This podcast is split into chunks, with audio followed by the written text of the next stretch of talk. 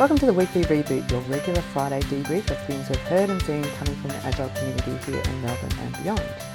Well, here's some news that's come uh, from the Agile community here in Melbourne, which is Hannah Browne has left Cevo. Hannah Browne was interviewed by me in 2017, November, when she was the GM of Cevo. She's very active in the Australian tech community, and her mission is all about building and growing amazing companies. In 2017, Cevo was two years old and 30 people strong. Bigger and stronger now, and Hannah has decided to move on. But I wanted to replay this interview and hear again what makes Hannah tick. I love catching up with Hannah. She's a force for good things, for women in tech and for tech leadership in general. Back then, I was podcasting primarily on the subject of women in tech and mentoring women. Uh, um, my Hannah Browne. I'm the general manager of a software engineering, automation, cloud, and DevOps firm called Cevo. Um, we've been around for a bit over two years now um, and play solidly in the um, transformation space, helping customers um, build software with high levels of quality, more reliably, with scalability um, primarily our work is building the engineering capability of the Melbourne technology community. We're, we're pretty heavily invested in the idea of creating Melbourne as a bit of a tech mecca uh, in Australia, and, uh, and a lot of our work is helping companies um, more effectively deliver technology uh, and be better places and ecosystems for great technologists to work. Wow, and it's really only two years. That's been a pretty meteoric rise. How, Thanks. How have you, Cevo? Uh, we're almost 30 people now. Yeah, in a in a little over two years. So it's it's it's been uh, a, a, fantastic ride. It's been an enormous amount of fun, and um, and, and we're very fortunate that. Um, the work that we're doing is work that customers are very interested in at the moment, uh, and, and, we expect that that strong growth to continue through 2018 and beyond. I would say so too. And um, you're the general manager. Mm-hmm. How long have you been uh, since the, the get go. Um, I, again, was very fortunate um, when Cevo was um, an idea in someone else's mind. Um, they were keen for someone with the skills and experience that I had building businesses to, to help build that entity uh, in Victoria. So I was the first person on board, and uh, oh, that. yeah, that was May 2015, oh Victoria. I guess my career really um, started um, after I'd, I'd, worked at the British Consul General for a couple of years and, and worked out that, you know, very conservative hierarchies was not a place where I was going to thrive uh, in my career. Uh, I joined a small web development company called Friday Media, uh, and the founder of that company was a, a, a an incredible mentor to me, uh, Peter Hannon.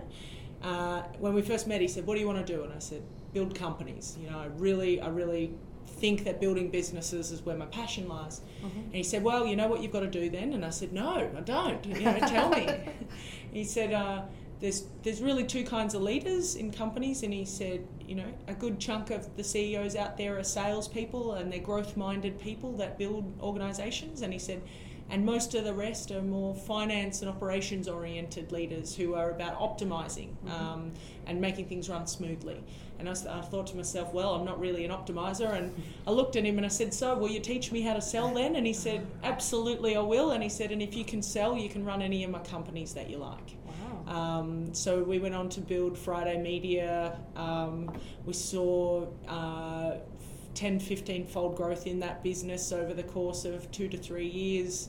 Um, then I moved into one of the other businesses, which was more of a more of a software consultancy, and we we rebranded and rebadged that consultancy to be more of an in-house application development firm, mm-hmm. um, and started working in a very agile way and implementing those ways of working in, in our internal team, which was mm-hmm. about 15 people, um, and that was where I, I got noticed by ThoughtWorks. Um, so uh, our, our talent lead now is a, is a phenomenal, remarkable um, uh, tech professional called Ebony Worth.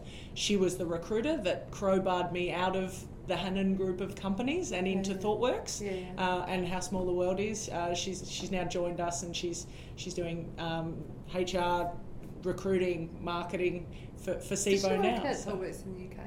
No, no, no. Okay. No, that was Sarah Howe. Oh, okay. yeah, that's when my career really started. Um, ThoughtWorks was a fantastic experience for me. That was really where I took my sales skills from a, a, a small to medium enterprise effective salesperson right into into the enterprise. So with ThoughtWorks, um, I was able to create create partnerships with organisations like Coles, like World Vision, uh, Slater and Gordon, Leap Training, Australia Post. You know, really big brands and big names, and that was three years of, of incredible professional growth. Mm-hmm. Um, ThoughtWorks with a, a, a, very strong social and economic justice um, string to the, the bow there was something that played very powerfully to my own views of the world. Mm-hmm. Um, I had a chance to work with and meet some absolutely incredible and some of the most capable, amazing technologists in Melbourne. Yeah.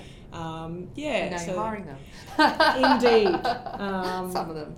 well, organisational um, mortality is a thing. You Yeah, know, yeah, every sure. organisation goes through different periods where the focus is different and what and their goals are different and what Mm. they're trying to achieve is different. So And individuals are on a different path as well. And Sometimes Exactly. they're just impatient, looking around or curious about other stuff.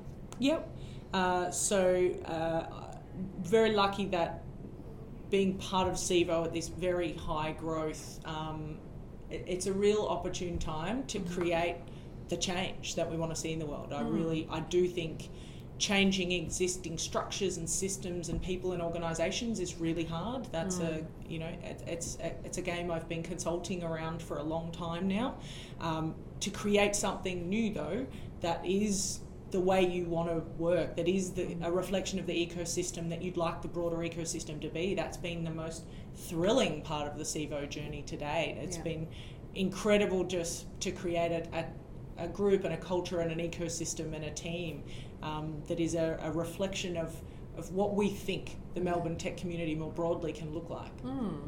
That's Mm. kind of cool. Nice mission to get behind. Thanks. I happened to stumble across the video from Girl Geek Dinners Ah, that you did and watched every single minute of it and lapped it up. I really loved it, I Oh, have to say, you. and recommend it. And you talked about the gender pay gap Mm. and you talked about us doing a better job at attracting and promoting tech industry to women. Yep. I thought it was a really generous talk. And you gave some awesome practical tips because bloody everyone's talking about women in tech now. Yep. But some really awesome practical tips, and it was delightful to see you speak because I hadn't seen you speak before. Ah, Yeah. cool.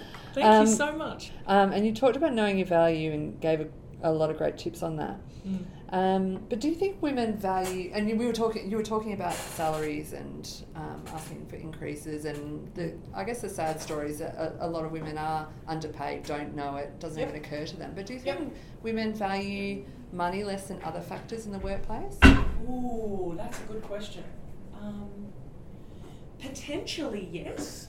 Um, maybe we have a little more um, diverse or broad views of what meaning and purpose are. Um, and, and I think women are naturally a bit less competitive than men. Um, salary is an easy quantifier. It's a, it's a number. It, it, it provides very clear distinction and, and ranking if you know if that's the way you view the world and, and how you, you see your contribution or your worth or your value. Um, yeah, I think uh, I, I, I try not to speak generically on Mm. behalf of everyone from our gender, um, but uh, if I think back to my relationships and the people that I spend time with, um, yeah, I, w- I would probably argue that that's maybe correct, that women have a different view. Yeah, yeah, and yourself as well. So I remember one of the things you said was, um, you know, your decision to work in the places that you work. You know that you don't thrive in really large organisations, and you Mm. just mentioned the bureaucracy at the what was it, the The British, British consulate, Yeah, yeah. I imagine there's quite a bit of it there. Very, Um, very traditional organisation. Yeah. I, I hear it's changed quite a lot now, though. Well, as, as you would expect it naturally would, but probably slowly in a really Mm. measured way. Mhm. um, so, and your decisions then to choose the roles that you've chosen or make the moves that you've made, is money being a factor for you? I, I find for myself sometimes I preach to other people what preach. I advise some women on what they should do, and sometimes don't follow that advice Yep. myself. um, thinking back on it now, um, I think I could have always argued for more salary. Um, s- a lot of what I talk about, uh, uh, particularly in that gender pay gap talk, is is drawn from personal experience, and I look at. Um, you know, one example of an organisation that I worked in, I, I felt I felt terrific pressure for the pay rise that I got on the way in, um, I, and I was really doubting myself whether I was going to be able to perform to that, and I put an enormous amount of pressure on myself to perform because I didn't believe that I was like I was excited at the opportunity to think that I would be worth that amount, but I didn't yet believe it. I hadn't yet proven it to myself. Um, and then I later on, um, a, you know, a male peer came in, um, argued for you know more than more came in at a higher level and didn't perform, like Right. entirely did not perform, but still was there for that period of time, earning, you know, above what I was earning when I'd been there a year and was a proven performer. Um, so yeah, I just uh, I, I I read a fantastic article over lunch today actually um, about I'm gonna get the name wrong, but it's uh, why why are there so many incompetent male leaders? It was a, an article in the HBR, and it examined the issue of competence versus confidence. Um, and I really do think that that that is one of the huge issues facing us in this space is to delineate between confidence and competence is really hard. And we do very often everyone's busy everyone's attention is being pulled in different directions all the time. It's easy to get caught up in bluff and bluster. It's easy to get caught up in someone who sounds like they know what they're talking about.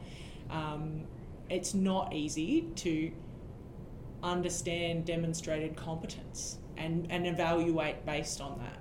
Um, yeah. I'd agree, and especially in the technology domain, you're often in complex situations.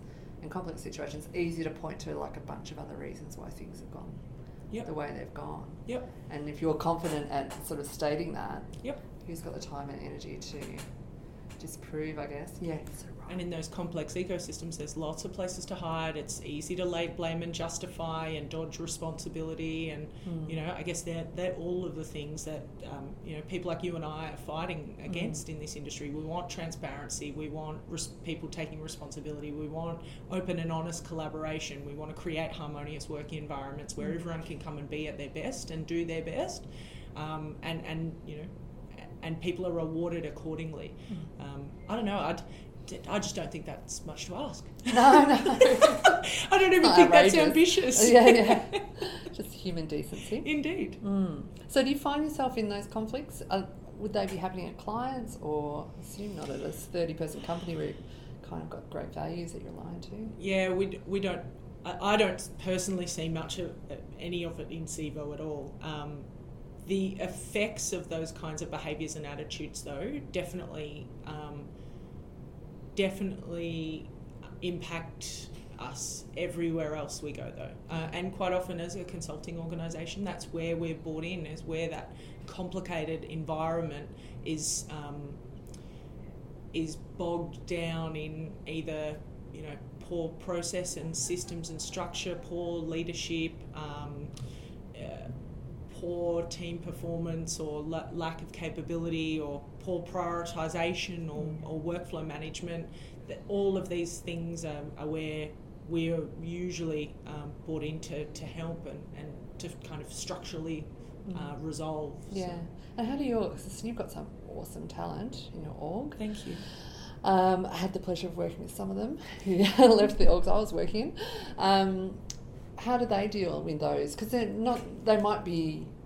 I don't want to talk for everyone who's here, but they might be great at their technical skills. Maybe not so great at those kind of complex people scenarios. Mm. Do, do they? Are they calling upon you to for guidance in those areas, or? Well, you've hit the nail on the head with probably the two biggest themes for professional development in our organisation. Um, people who are keen to mature their technical capability um, are attracted to a place like Cevo because there's some, some really talented technologists that work with us.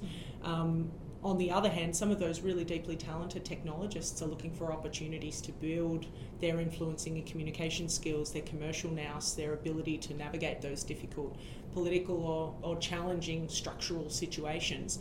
Um, and uh, yeah, I, I think maybe that's a part of the secret sauce at our organisation is that we provide those op- we, we deliberately create those opportunities um, and that meshes really really beautifully with um, the demand that we're seeing in market at the moment Yeah. it's a little bit of a perfect storm of right place right time right people Mm. so yeah it's all got to fit together though and it has to be in the interests of um, of doing what's best for the clients like Yeah. at the end of the day there's no one that pays our bills except them so Mhm. you know everything we do is to, to help them deliver software more effectively Yeah. yeah Very cool.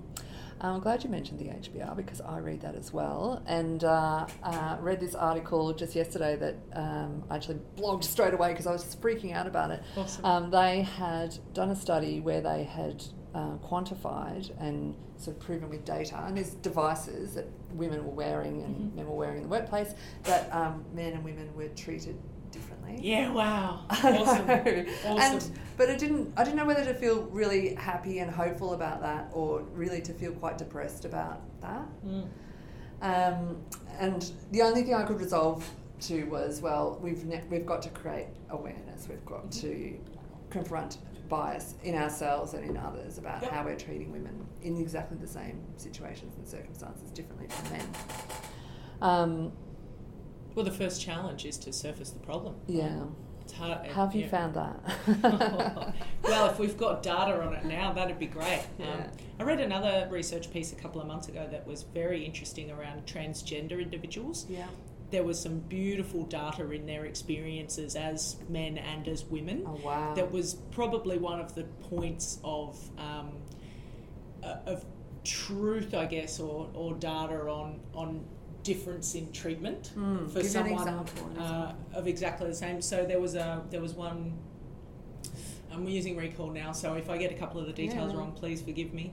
Um, there was one research scientist who had been uh, a woman and uh, and later became a man, uh, and she found that he found that his renown, prestige, um, and credit was given a lot more credit. Was given. Um, there was even an, an example of a review from a particular individual who had said, um, you know, as a woman, that the scientists really didn't know what they were talking about and hadn't really represented their their, their data and research very well and then seeing that same scientist later as a man um, had you know had, had very well formed views and was very articulate and, and you know was presented a very compelling case when frankly when it was a, the same individual Mm, just at, at a different point in time in their career yeah. so um, I've heard those stories of you know people that send, send emails and they sign off with a like a a, a non-gendered name and get a different response for like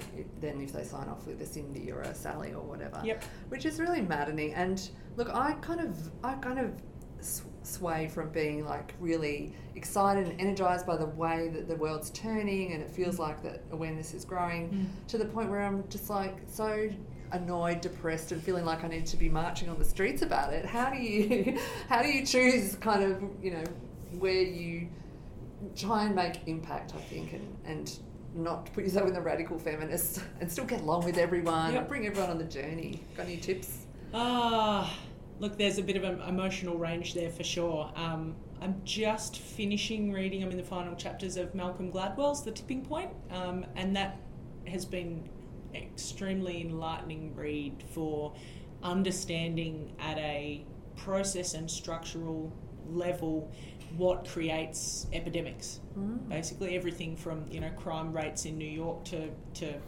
um, you know smoking. I should think of better. There, there should be more positive examples than that, but uh, they're the two that come to mind. Yeah. Um, so I think like any big, hairy, audacious goal, you have to you have to be extremely cognizant of the milestones that you set yourself. You know, if you're trying to turn the Titanic, you're not going to be able to do that alone, and you're not going to be able to do it in a day. So you have to work out ways to surround yourself with like-minded people who can add um, momentum to what you're trying to achieve. People that are invested in that for their own reasons, and, and so you can collaboratively build a, a, a, network, a, a coalition, if you like, of people working towards that end to, to help you get scale.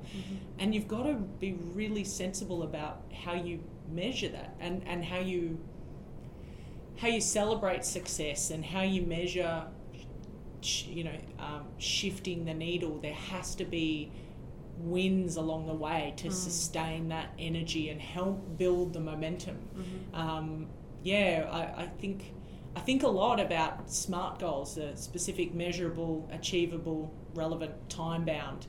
Um, and making Melbourne one of the best tech scenes in the, you know, I don't think we'll ever be San Francisco, but, you know, we might be able to rival, you know, Berlin and, or Austin or, um, you know, or cities like that. It's a really nebulous goal. Mm. It's a really nebulous goal. How do you measure whether you're getting closer to that or further away from it? Um, uh, my only um, I guess people exiting the exiting Melbourne for, for better jobs overseas Mm. is probably a, a bit of a. Mm. yardstick for that one. But with Or those people coming back. or people coming back, indeed. Um, so working out how you can feel like you've achieved progress, Yeah. so that you can sustain and, and build that momentum um, to create a tipping point. I think is um, is is probably the best way. But you're right. Like some days, it feels like you are absolutely everything in the world is against you, and you are swimming against the current. And why are we doing this? And are we getting anywhere? And then there's other days where you have a couple of big wins or a couple of little wins, or even just someone gives you some feedback that's really, really pertinent Mm-hmm. to what um, to, to to your sense of purpose and your sense of meaning and and that can really that can sustain you for months that can Mm. give you the energy and the motivation and the drive to to to you know continue working on that for a long time so just being able to being able to pat yourself on the back every now and then and you know celebrate your successes along the way and um, and see progress Mm. So much of that's perception rather than you know Yeah, I'm glad you mentioned energy because that was one of the things I remember someone asking me about you, and I remember describing you as someone who's got like she's got a really amazing energy. So so how much. come you have this kind of grit and energy and you know joie de vivre? Why are you so gritty? what's what's happened in your life that's made you like this? wow Are you a black sheep in the family, or are you all like this? Um, my t- my two sisters are, are, are incredibly remarkable women. Um, uh, one is one of the is a very very well known face on the, the global coffee circuit. She was a um, competing at the Australian Barista Champs when she was 23 years old. Um, she was a judge at the World Barista Champs Mm. within a couple of years of that. She's started specialist coffee, coffee places all across Europe uh, and is now re- residing in, um, in, in Oslo in Norway, um, building a donut business. Um, my other sister is a poetry writing, yoga teaching, totally connected to the earth kind of individual who is extremely she's an extremely calming influence and she's a real old soul she's someone who you just um, you, you feel like has has kind of seen it all before and done it all before even though she's my younger sister Yeah. um, so yeah I think we're all really different I, I have no idea where it came from you know my, my mum and dad are both Just dropping in here briefly to let you know that today's episode is brought to you by LAST Conference. LAST stands for Lean Agile System Thinking, and the theme this year is Find Your Edge. It will be jam packed, full of fantastic talks and workshops from our community that will help you find your edge in the area of lean, agile, and systems thinking. It will be on in Melbourne on the 30th of July, and you can register for your tickets at www.lastconference.com. It's also going to be on in Adelaide, Brisbane, Canberra, Sydney, and also, especially this year, there will be a remote version of the last conference. More on that in coming episodes. Now back to Hannah. I, I have no idea where it came from. You know, my, my mum and dad are both uh, amazing and quite normal people. Mum's a hairdresser and, and dad dad was a, a meat inspector and a, and a teacher at TAFE and now he works with um, the, the Country Fire Authority, the CFA. Um, you know, we, we grew up on a farm, Oh, having lots of adventures and Yeah. um, I don't know, I always had a make my choose my own adventure kind of attitude to life and um, and I'm naive or bold enough to believe that we can be the change we want to see in the world that we that we don't have to just accept the way that things are that things can be challenged things can be changed. Um, you know we're at a point in history where we're seeing technological evolution just exponentially increasing all the time. So uh, I, I don't know, a bit of a glass half full kind of Yeah, opportunistic opportunist. Yeah. Uh, optimistic opportunist, I should say. So, um, yeah, I don't know, and it's fun, isn't it? Yeah, doing fun. doing stuff that's different, making a difference, um, moving things forward. Yeah. Just get a bit of a kick out of it, really. Good on you. Um, I'm one of three sisters as well. yeah, nice. Yeah, I think there is something in that. Did you have brothers? No. Yeah, so I'm sure there's something in not having a competition with a with a boy in the family as Yeah, well. Maybe right. that's a little bit of a pet theory of mine. Yeah, right. My mum once said to my daughter, um, "Tidy up your room, Chloe. Girls are tidy." And I thought, God, thank God I never had brothers because. I would have hated to be raised as having to be tidier than a brother. Yeah, so it's like Mm. just like, geez, that was a lucky escape. anyway, um, so one of the things you talked about, just bringing you back to your talk, was um, you know talk, taking about taking personal responsibility for you know, kind of stating what what you you're worth. Yep. Um, I listened to a great podcast as well where they talked about how to ask for a raise if you're a woman. Stand in front of the mirror and just keep saying a higher number until you start laughing. Yeah, awesome. I love it. Yeah, which reminded me a bit about you know you writing it down, be really clear about what you want. Yep.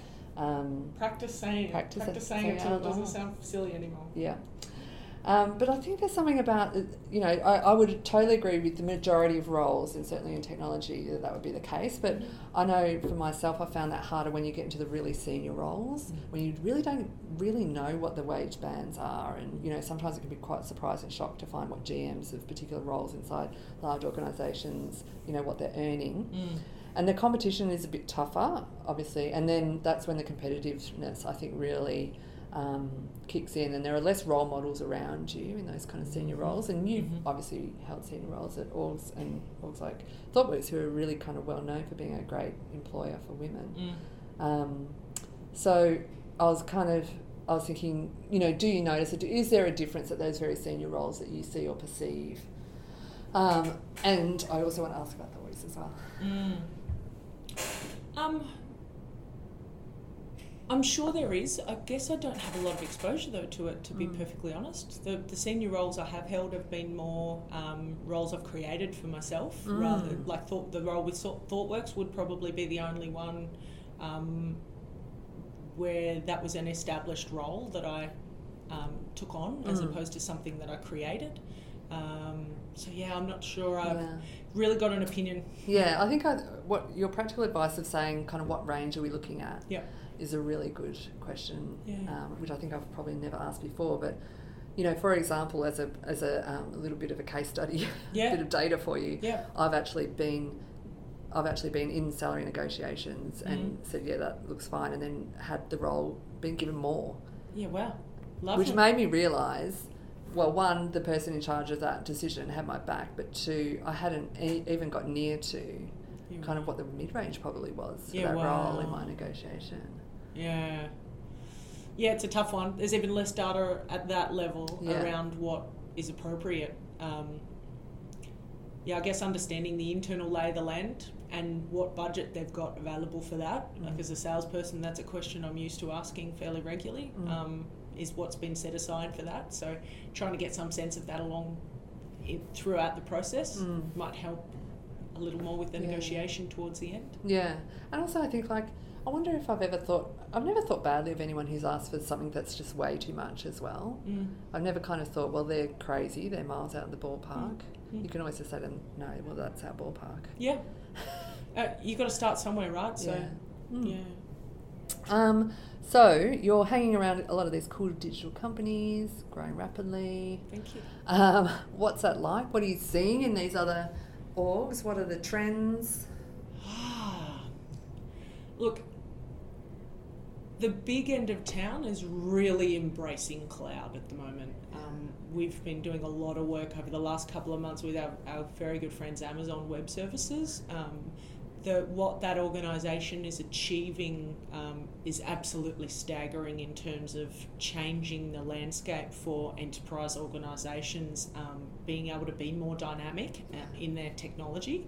Um, the, the migration to cloud is um, is providing air cover for a lot of really sound engineering practice Mm, uplift. That's a good observation. So, um, you know, moving off our existing infrastructure in a way that's going to give us reliability and scalability is also a beautiful opportunity for refactoring and re architecting um, enterprise applications in a way that's going to make them more sustainable and scalable going forward. Um, I personally love um, the way cloud hosting exposes um, dysfunction in software delivery in the software delivery lifecycle. Mm. I think it leaves nowhere to hide for poor engineering practices, and I think it's a beautiful reality check for our whole industry around capability building.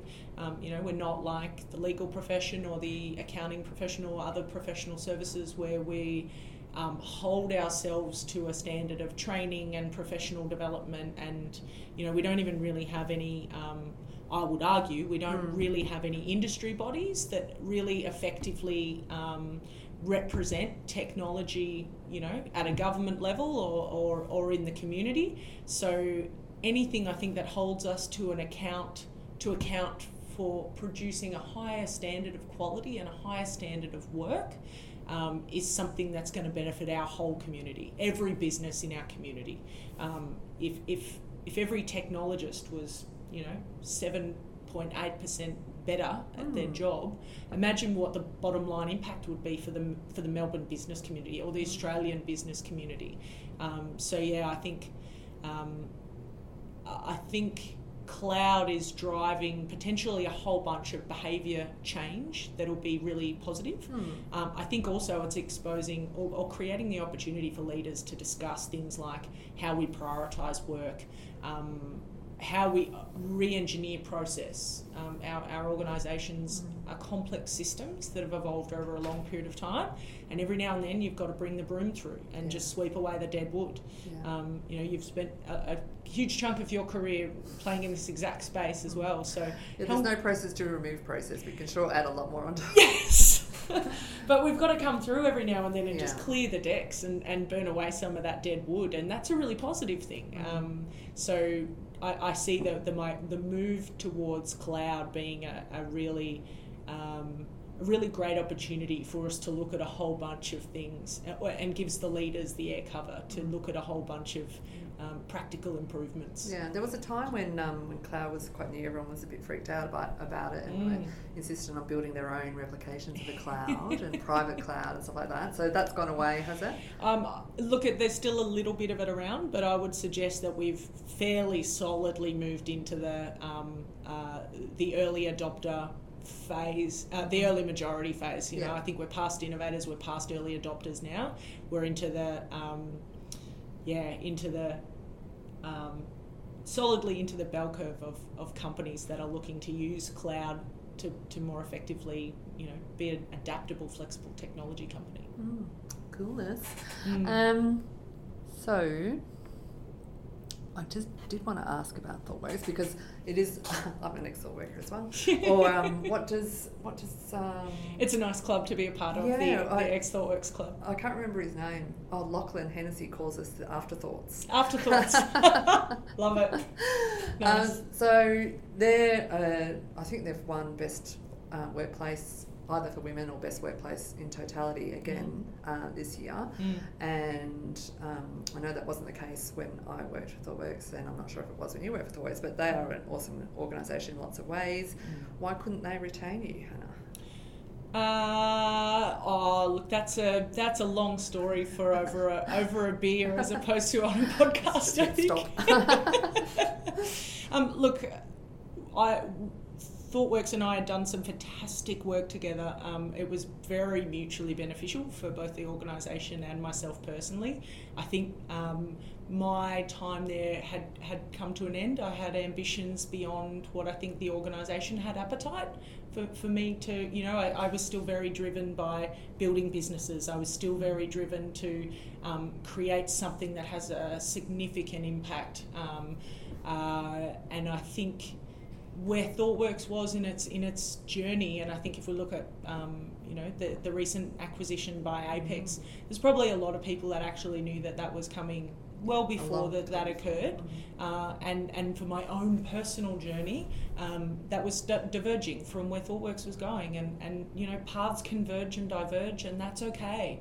Um, so yeah, I think it made sense, and and I think it was a, it was a pretty, it, it was the right outcome at the time. So yeah, Yeah, three years is a good stint anywhere, I'd say now these days. yeah, I, I certainly feel like I grew a lot, learnt a lot, but I, I feel also that I gave uh, a huge amount to ThoughtWorks as an organisation, both on the commercial front and um, being involved in some of the social and economic justice um, initiatives like uh, the Defending the Free Internet and um, yeah, that was that was hugely exciting and really Mm. beneficial. So. Unless they're doing a hack in Brisbane about that. Uh, Right. Free internet, yeah. I just noticed it on my Twitter feed before. So Yeah, cool. can I justify going to Brisbane? Maybe. um, so, what do you reckon on this crazy journey that you're still on, riding this tiger? Um, what's the biggest thing you've learned about yourself and your abilities? Well, that's a really good question.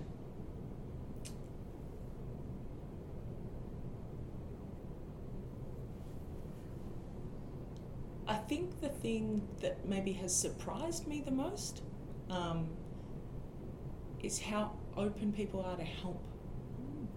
Um, I've always been someone who, and maybe you know, growing up on the farm or just being a, a bullheaded um, we can reshape the world kind of perspective sort of person. I've I've never been afraid to roll my sleeves up and get things done. I've always relied on myself and my own abilities.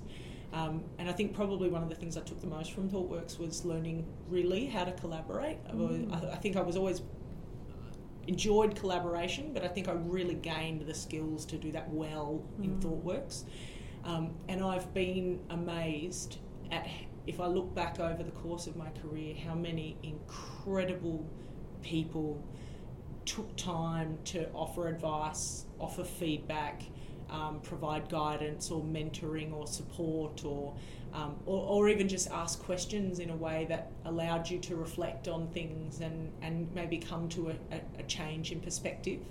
Um, yeah, our, our our technology community in Melbourne is filled with r- really remarkable people who, who are generous and, and care a lot um, about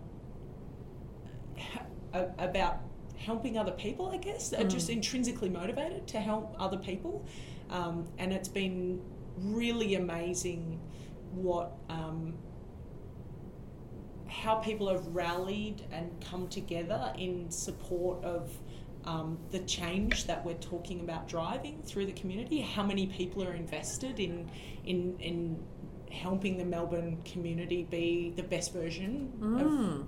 of, of yeah. There's always a, be. a decent cohort. Um, working at REA definitely showed Oh. me that, like, any cause, like, they're there on the weekend, no problem. Yep. Teaching women DevOps, we're here. Oh, the DevOps Girls just Initiative was absolutely remarkable. Yeah, yeah. It is absolutely remarkable. I Something for the Yes campaign, no Yeah. problem. Oh. Change a logo, we can do that. Yeah, the so Yes brilliant. campaign. Um, the white yeah. ribbon stuff. It's just yeah, it's really quite. Uh, it is inspiring because these are all kind of people that are deep within technology companies and Mhm. technologists, and they've got like these big hearts and they want to give back. hearts. Mm. Yeah, um, th- that's been a bit of a surprise for me. I guess I come from a you know do-it-yourself kind of mindset. Yeah. Um, it's really remarkable how much help is out there if you ask for it, and if Mm. you fly a flag, and and you know you're moving in a certain direction and you're you're talking about that and you're promoting that and you're putting that out there. Mm. It's really incredible how many people I've found just come out of no out of the woodwork and out of nowhere to Mhm. help. Mm. You know, So learning to ask for help, you reckon? um, and accept, recognize where help's being offered, and Yeah. accept help Okay. Yeah. is is hugely important. There's lots and lots of people who just if you if you read between the lines of their comments. Um, I remember having a conversation um, you know, when when Colin Panisset joined our organisation, and you know, he is one of the most remarkable Living technologists. legend. Yeah, Yeah. absolutely. In our community, I, I have such respect for him. We, we ran into each other at um, at an Amazon event, uh, and I just remember, you know, I, was, I sort of said, oh, you know, I really loved your talk, and we'd met once or twice, and um, and we were just got chatting, and, and I remember he just looked at me, and he kind of, he sort of just tapped me a little bit on my arm, and he said about someone who joined our company, oh, I'm, I'm, I'm really glad that person's back in the family. And I, I just remember thinking to myself, wow, you know, he just called me family, you know, Yeah, like we're acquaintances at absolute best. And, and, and you know, there, there's something to that. And I said, Mm. oh, maybe we should grab a coffee when we get back to, to Melbourne. And he said, yep, yep, absolutely. And yeah, within a, a pretty short space of time of that coffee, we were talking about Colin Mm. coming and joining us. But, you know, being able to pick up, I guess, on little subtle signals like that from people and then be, be have the curiosity to explore that further. Mm. Um, there's a lot of people whose own goals and objectives and ambitions um, and drive crosses over with yours, and, Mhm. and working out where the, the, those Venn diagrams cross over helps us to, to have a bigger impact. It helps us to Mm. Magnify that um, momentum. Yeah. Yeah, yeah. you opened a door for me as well. I remember. oh, did I? Um, I think when you introduced me to James at Luna, and you know we'd sort of known each other, but it was kind of like cementing that introduction. So there you go. Oh, it's just paying it forward, isn't Yeah. it? You know, how- we all need a hand at different Mm. points in our career, and, and, Mm. and at other points we'll be in a position where we've got much more capability to help other people. So Yeah, it's a correct, bit yeah. swings and roundabouts. Yeah, we might be in a in a point where we need help as well. Mm. Yeah, I always kind of do. I, I try and do that networking generously because it tends to pay back Yep. in some kind of butterfly wing flap at some point Yeah. somewhere. I find the same thing. Yeah. Yeah. Um, you finished up your talk on a pretty full on topic, which was psychological safety, which I'm super glad you did. Um, and this is the first I've actually interviewed anyone since the whole Harvey Weinstein Yeah, right. stuff broke. Yep. Um, because, yeah, I'm that kind of news reporter that I'm hot on the issues.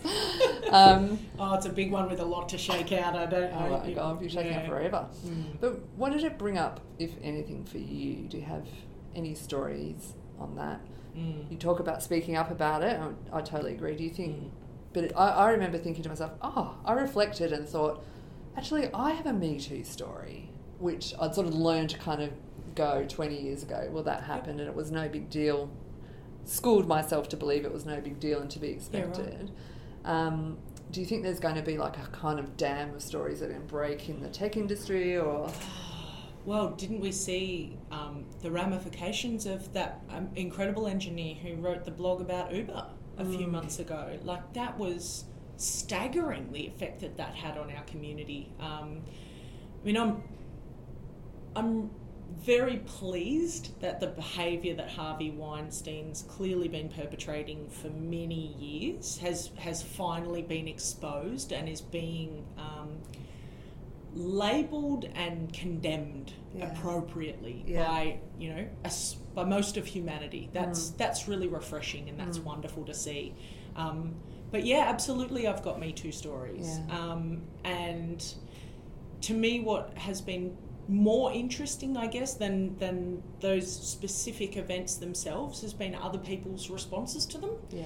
um, and and how that's been handled in organisations. Um, frankly, uh, there was there was one time where I was part of a, a situation which was um, relatively um, relatively unpleasant, but it paled into comparison um, with how that organisation handled that after the event. Um, yeah, I'd planned not to, to talk about it. I Yeah. was um, encouraged by a colleague that it's extremely important to to to Mm. make that known. Um, and then the way that the company dealt with that afterwards was uh, it was appalling. To be perfectly honest, it was horrific. I, I was So closing ranks for the company rather than care Um, for the individual. I think it was um, incompetence, to Mm. be perfectly honest. Um, you know, there was discussions where I was asked what I was wearing and if I asked for it. Um, there was, you know, thing points made that it was it was outside of work hours and it wasn't an, a work event, so there was nothing that could be done about it. Um, it was mishandled for like horrifically for about three weeks, which was pretty and a pretty uncomfortable time. It was recommended that I work from home while it was all dealt with. It sends a message to never like talk about this. And I, I said, look, I'm not a victim and I won't behave like a victim and I won't be treated like a victim. So, you know, I, I understand that your suggestion is, is with the best intentions, but it's not helpful.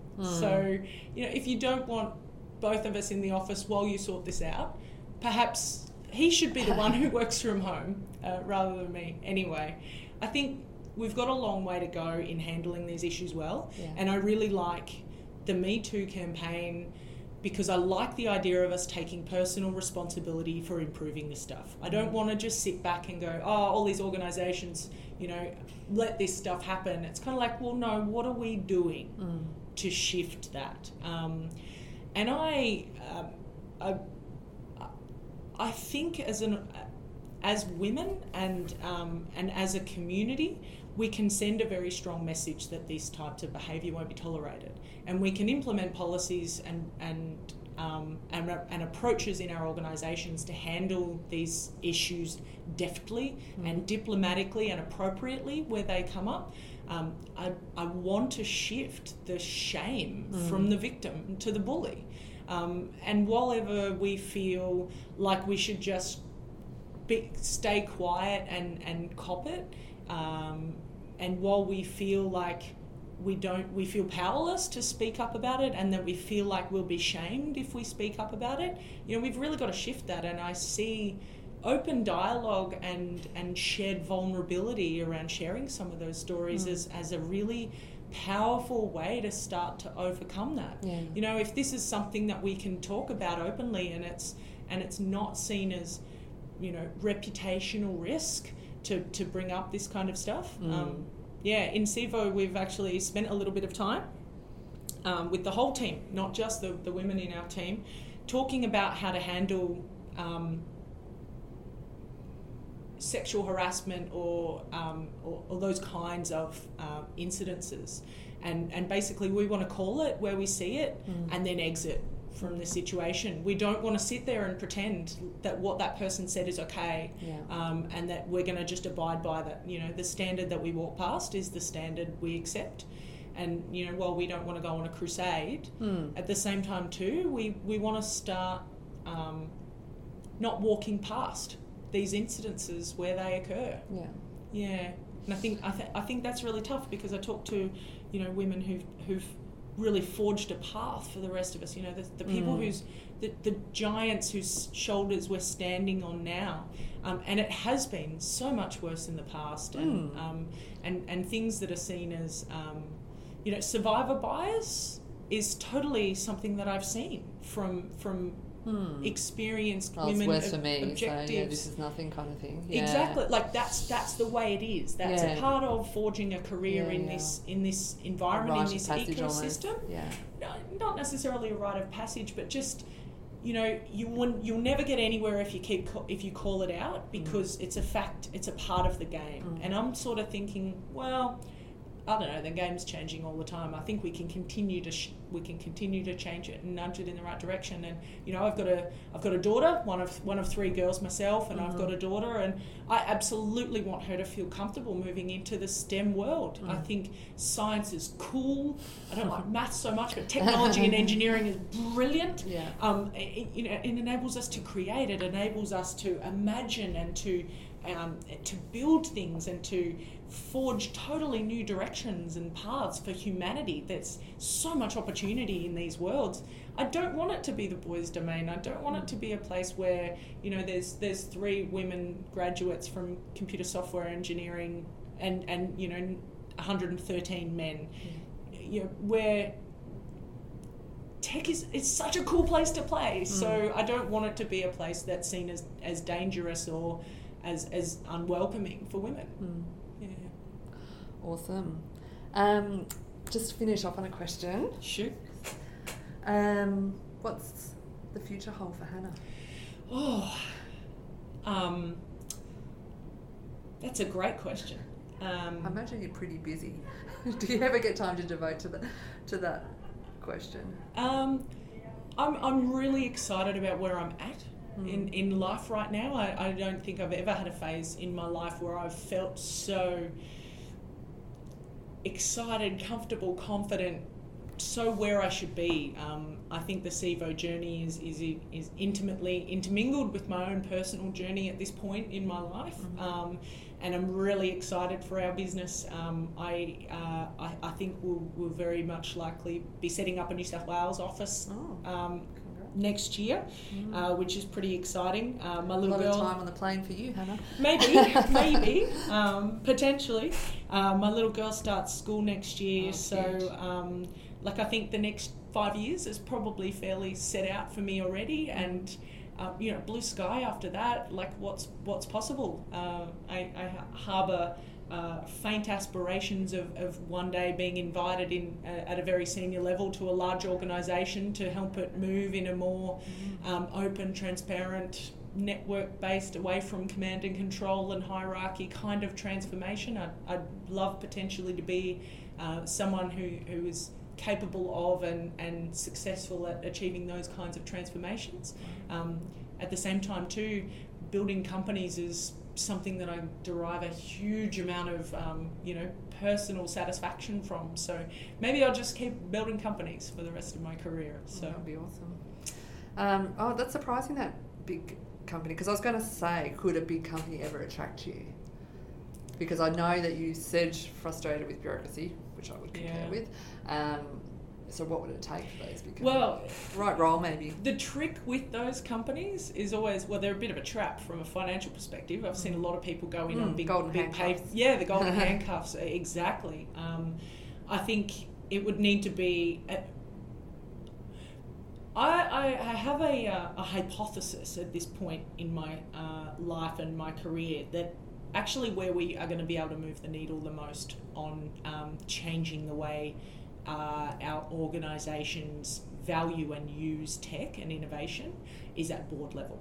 I see a, a swathe of conservatism at board level um, and executive level across Australia. I think it comes from a, a, a well developed muscle memory from the mining boom, Mm. where we've, we've created a generation of organisational leaders who are um, adept and effective at transactional um, uh, leadership. You know, a ton of iron ore, a ton of coal, or a ton of uranium.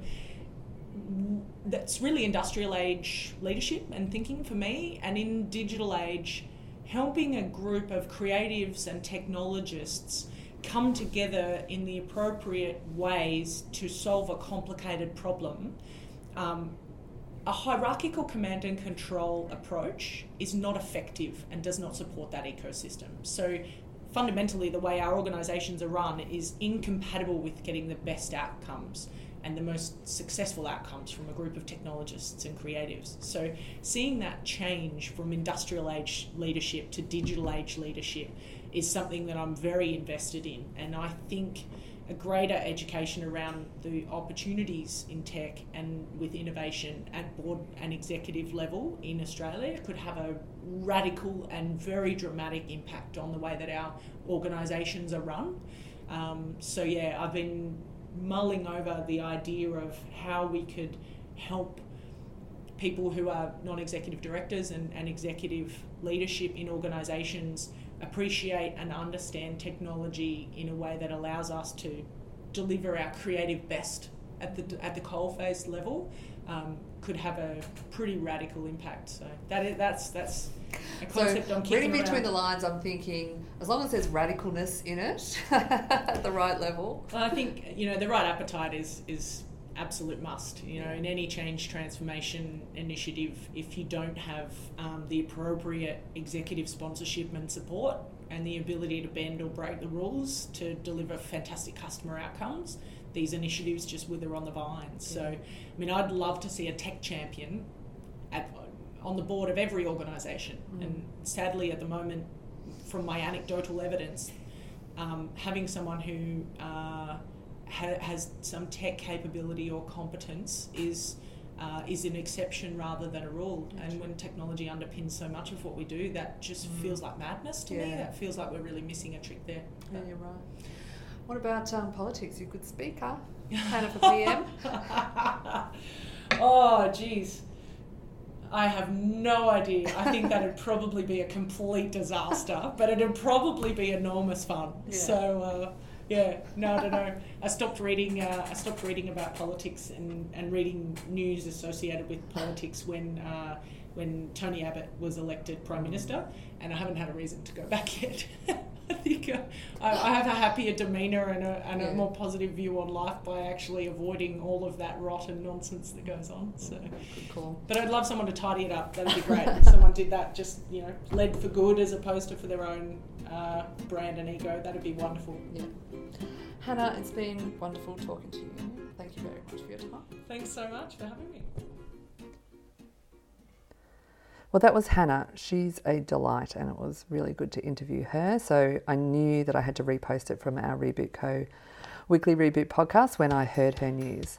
I'll be interested to see where she goes next. Thanks for listening to the weekly reboot, your regular Friday debrief coming from the Agile community here in Melbourne and beyond.